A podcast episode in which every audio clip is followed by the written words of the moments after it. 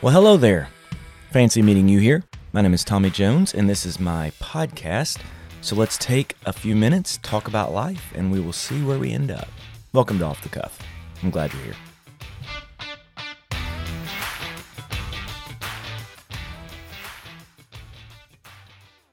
Hello, friends, and welcome back to Off the Cuff. It is a pleasure to spend this time with you today.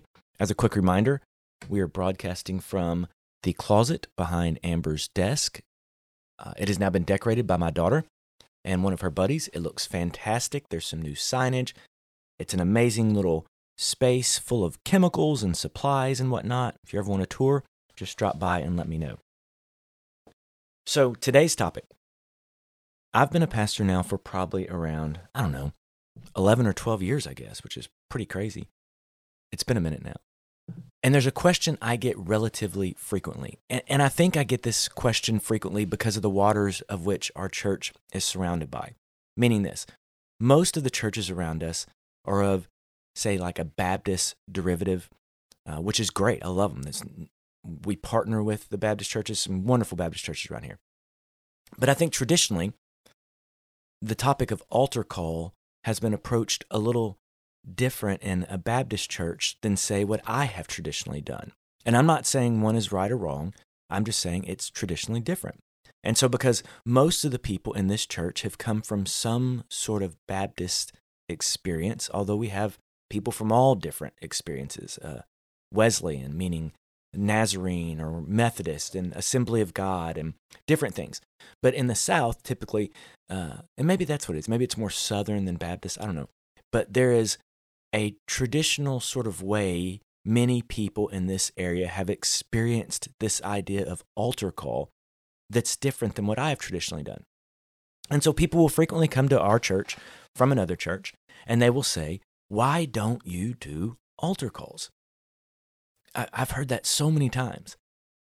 And my first response is always, I do. I do. I, I always try to encourage people to give their life to Christ. Uh, I try to encourage people to uh, take a step forward in their relationship. But here's the truth if, if so many people have asked me about this that it makes me question whether or not I'm doing it effectively.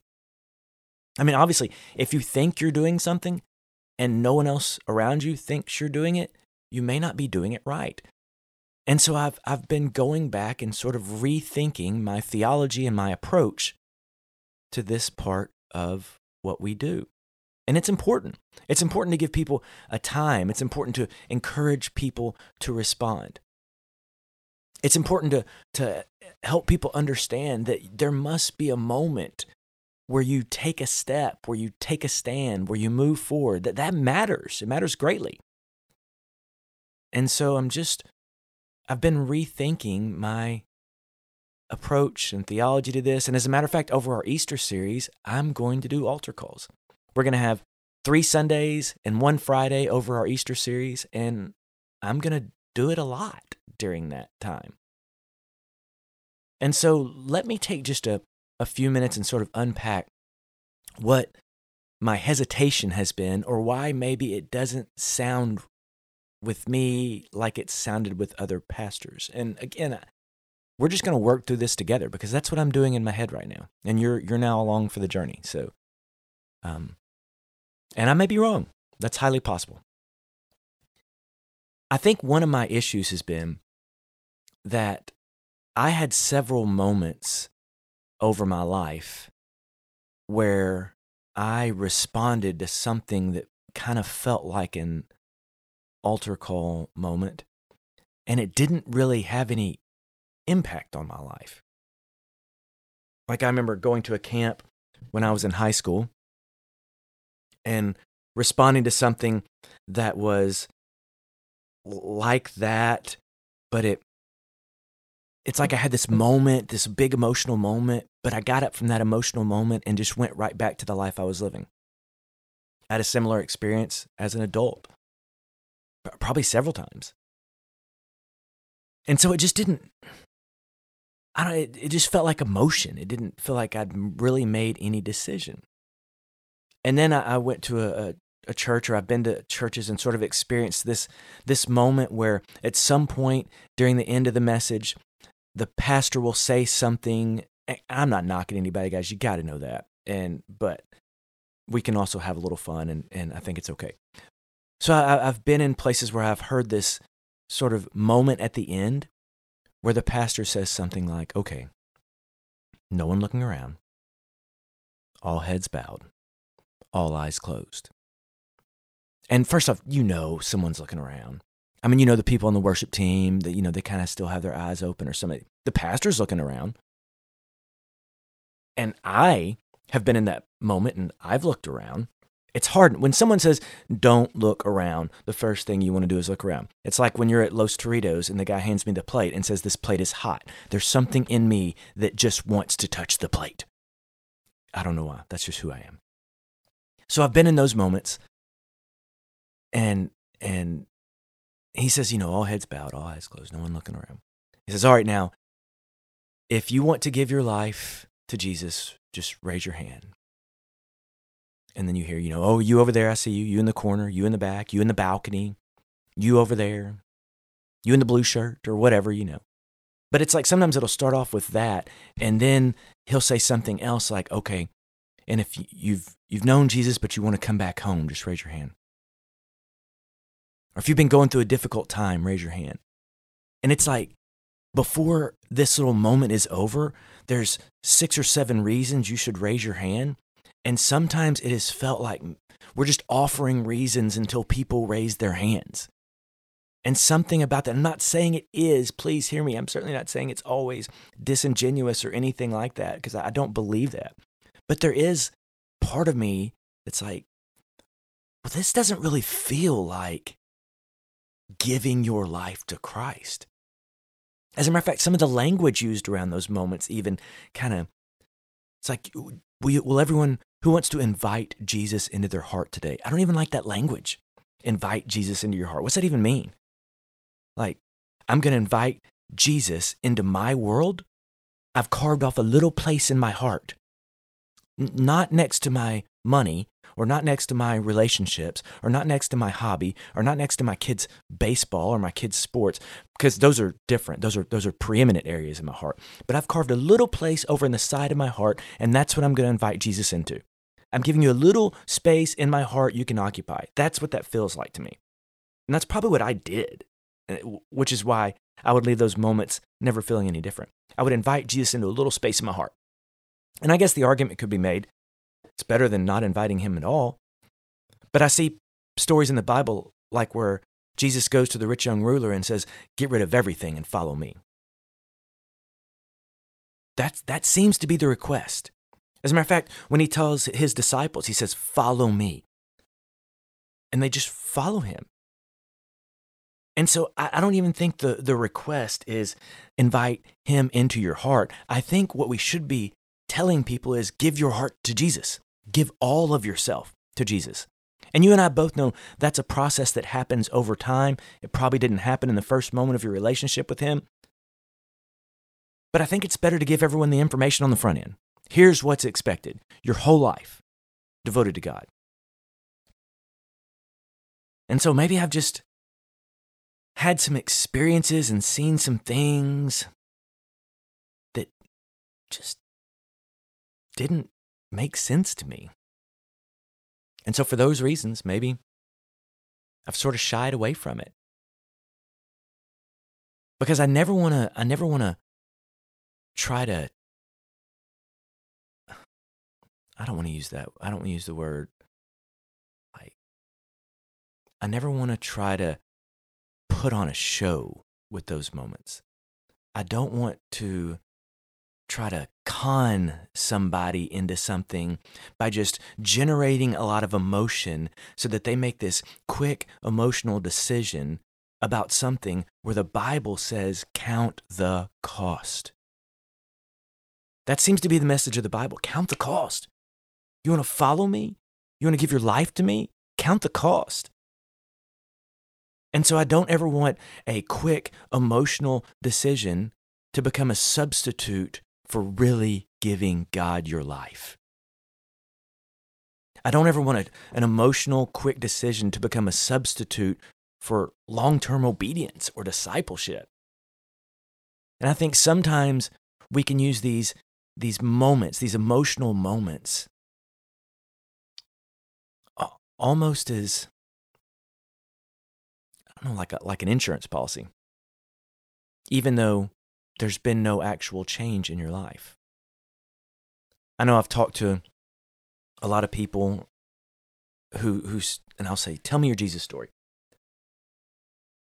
And their story will start off something like this Well, when I was nine, I responded to an altar call. And I'm like, okay, cool, yeah, awesome. Then what? And they're like, well, on that day, I invited Jesus into my heart. Okay, great. No, I, I got you. No, we're, we're, let's move past that. Then what happened?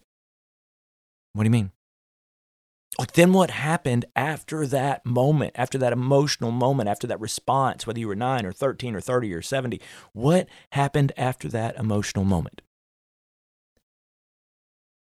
And if the answer is nothing, if there's no story beyond that moment, if there's no there's no fruit beyond that moment, then what was that moment really? I don't know. And I mean, you can't do anything to earn salvation. You and I know that. I believe we know that. That's a free gift given by God. And so all you have to do to be saved seems to be to put your faith in the, in the life, the death, and the resurrection of Jesus Christ, which I think to put your faith in him means to give him your life. But people who have done that have some fruit. People who have done that their life looks different than before. People who have done that begin to sort of trend Jesus. Yeah, let's say trend Jesus. They begin to trend Jesus. They begin to look more Christ like. Maybe trending Christ would be a better term. I don't know. And so, one of the things that I've probably been afraid of is an emotional response that takes the place of a real decision. And so then someone sits in church for the next 15 years, never really giving their life to Christ because they fall back on this memory of an emotional moment. But there's no life change. And they're not growing and they're not changing. And so that's sort of been where I've stood on that. But now, but hear me, we're going to do altar calls over the Easter series. Even with everything I just said. Because there's still something in me that knows there must be a moment when I say to people, you got to make a choice, man. You got to decide. You got to make a decision. And I don't think I've done that enough.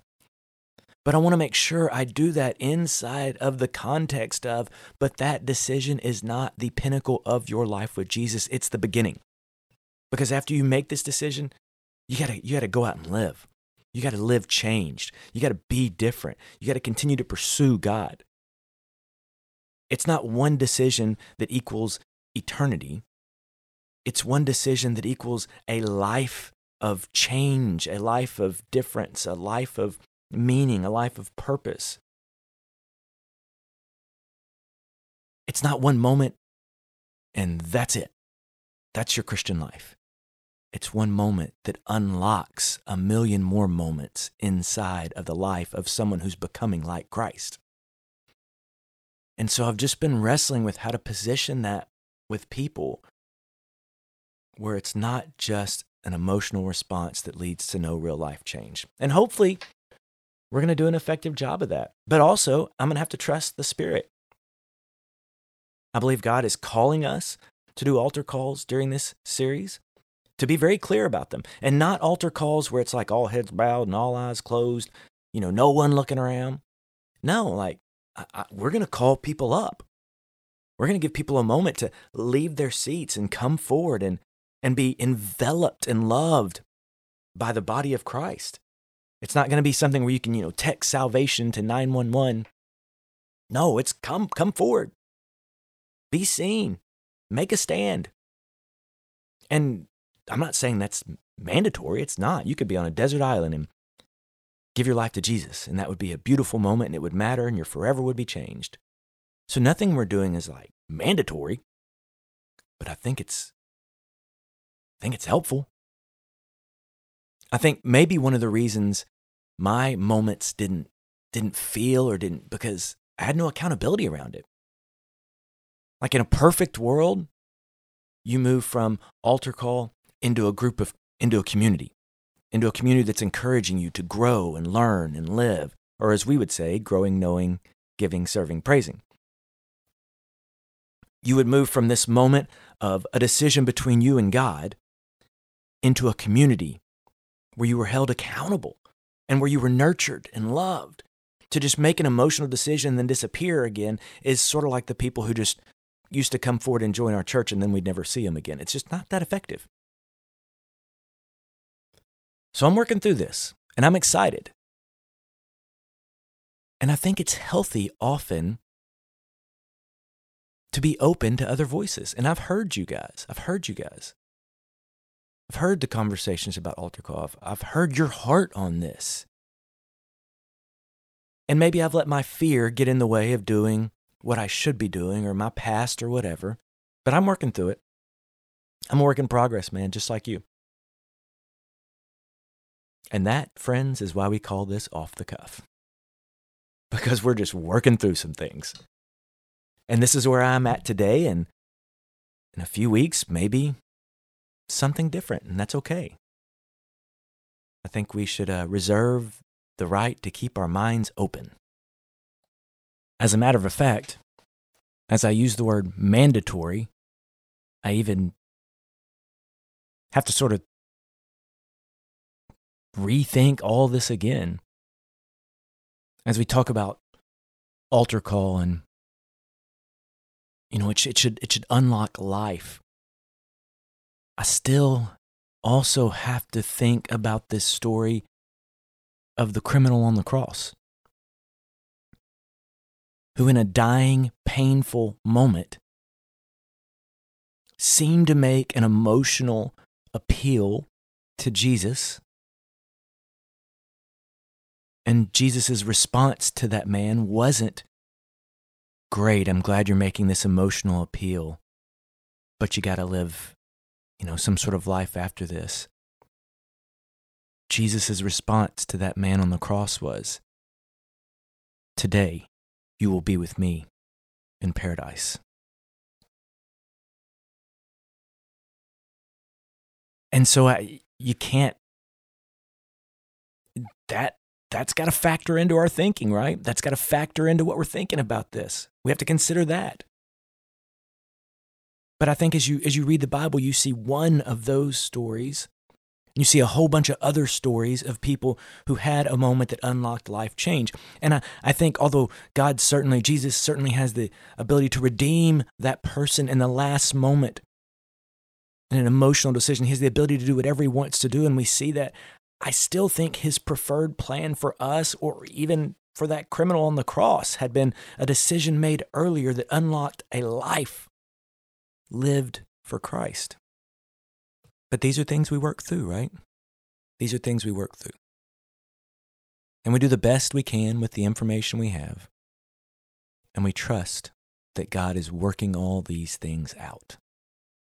Because He is. And so, it's off the cuff, right? We just work through the thought. And my theology's growing and changing, and I hope you're growing and changing. I hope we're learning from this. And each person who comes to this church brings new ideas and new thoughts, and we grow and we change together as we're molded into the body that God has called us to be. I'm excited. I'm excited about Easter. I'm excited about what God is doing. I know there are areas of my theology and my thought where I'm insufficient, areas where I'm probably areas where I'm wrong. I know. It's hard to imagine, but it's possible. And so I'm thankful that God is bigger. And I'm thankful that even in spite of my lackluster altar calls thus far, people are still coming to know Christ and growing and changing. Anywho, I've enjoyed this conversation with you today. I've enjoyed working through this part of our theology together. I'm excited. And this is fun for me, and I hope it's fun for you. I hope you have a great day. I'll talk to you guys soon. This has been Off the Cuff. I love you. Jones out.